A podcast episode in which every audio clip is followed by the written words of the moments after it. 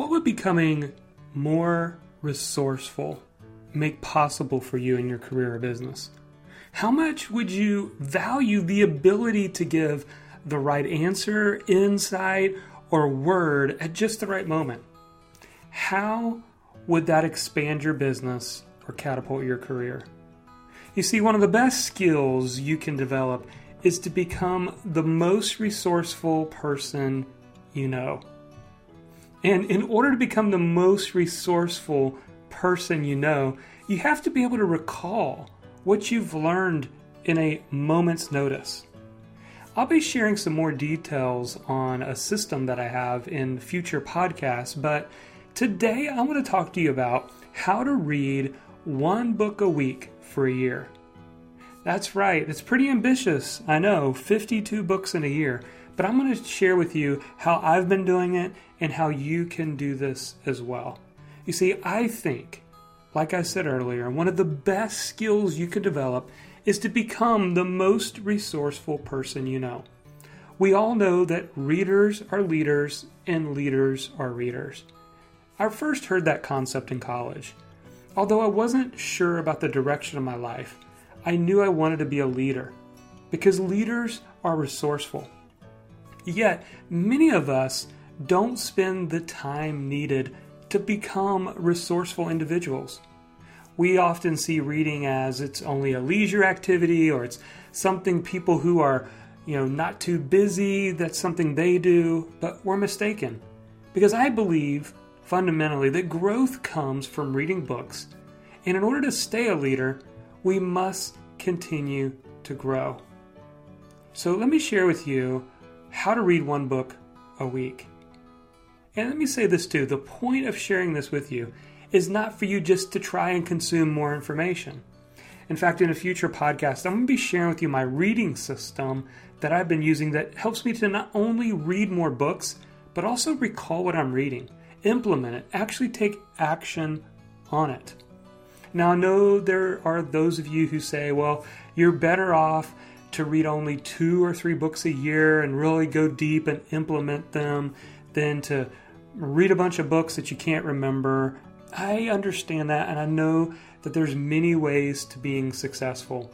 But I want to share with you what has helped me. You see, I'm not willing to stake a year's worth of effort and personal growth on just two or three books that I randomly select. I love to consume lots of different information and then synthesize it down to the very best.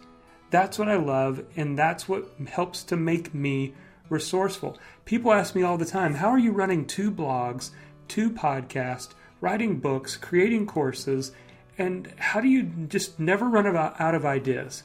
It's because I'm always filling the well. And if you can create an appetite and a habit of filling the well constantly, you'll be the same. You'll never run out of ideas. You'll never run out of helpful tips and advice for others.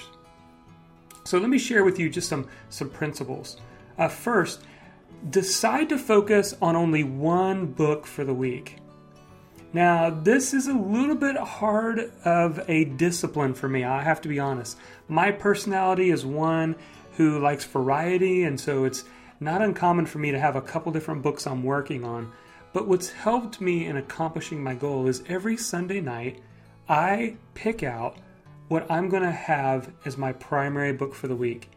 This is the go to book. Now, if I'm just really feeling kind of bored or really interested in something else, sure, I may pull up another book and research it for a little bit or read it.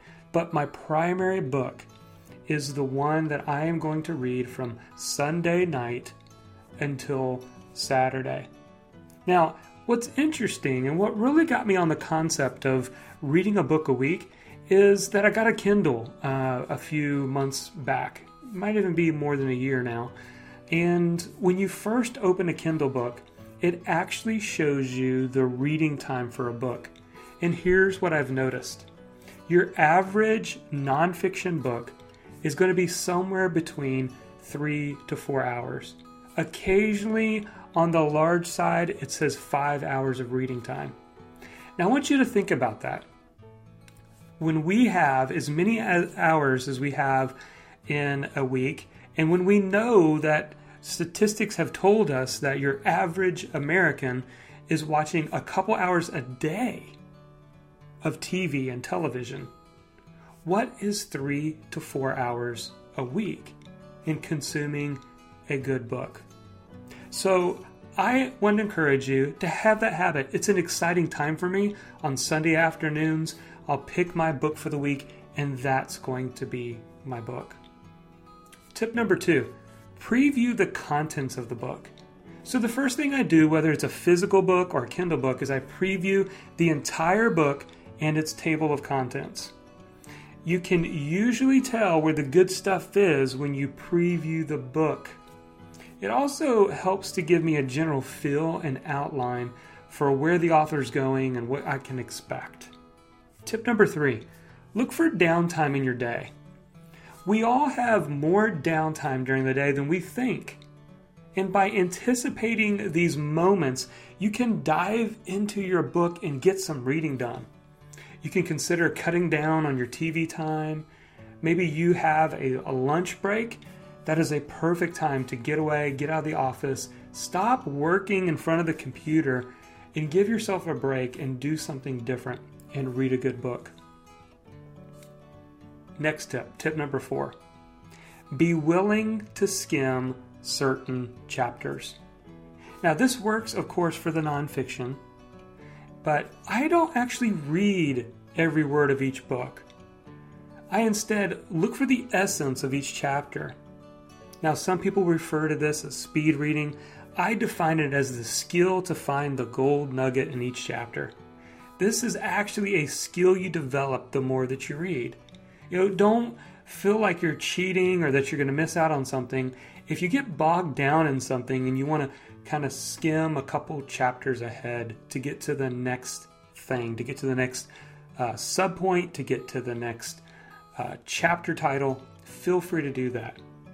And just skim and look for great quotes, a bulleted list, or important subpoints. Tip number five highlight and index what you're reading. Now, I've actually got two very detailed blog posts, and I'll put those in the show notes of how you can easily index the books you're reading. One of the blog posts is how I index my physical books, the physical print books that I'm reading, how I use the front cover and I index the books so that later I've got a summary of everything that I learned or felt was important. I've also got another blog post on how I do this for Kindle books. And then what I do is whether it's a physical book or a Kindle book, they both get into Evernote. And then I have a collective place where I can review my notes on a regular basis. See, this habit of indexing the best from each book and then reviewing it is going to come in handy later because you're going to be able to recall the information that you're learning. And then, last tip I have for you is be willing to quit a book when you've got what you needed from it. Some books I stop reading before I reach the end of the book.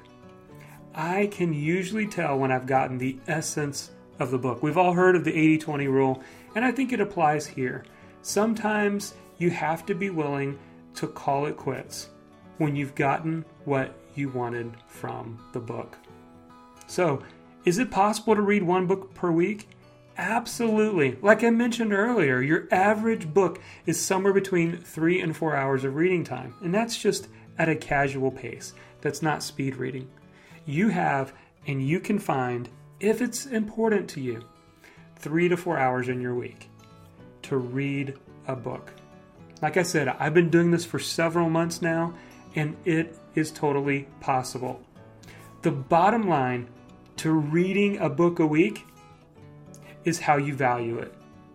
If you see it as absolutely essential to your personal and professional growth, then you're going to figure out a way to get it done. Well, that's it for today's episode of the Simple Life Habits Podcast. If you would like to join thousands of others who have gone through our Get Productive Challenge, then I would encourage you to go over to jonathanmilligan.com The link is in the show notes. And go and take part in the challenge. You can join thousands of others that have taken this 30 day challenge. It's a free online video course that can help you to double your productivity in the next 30 days.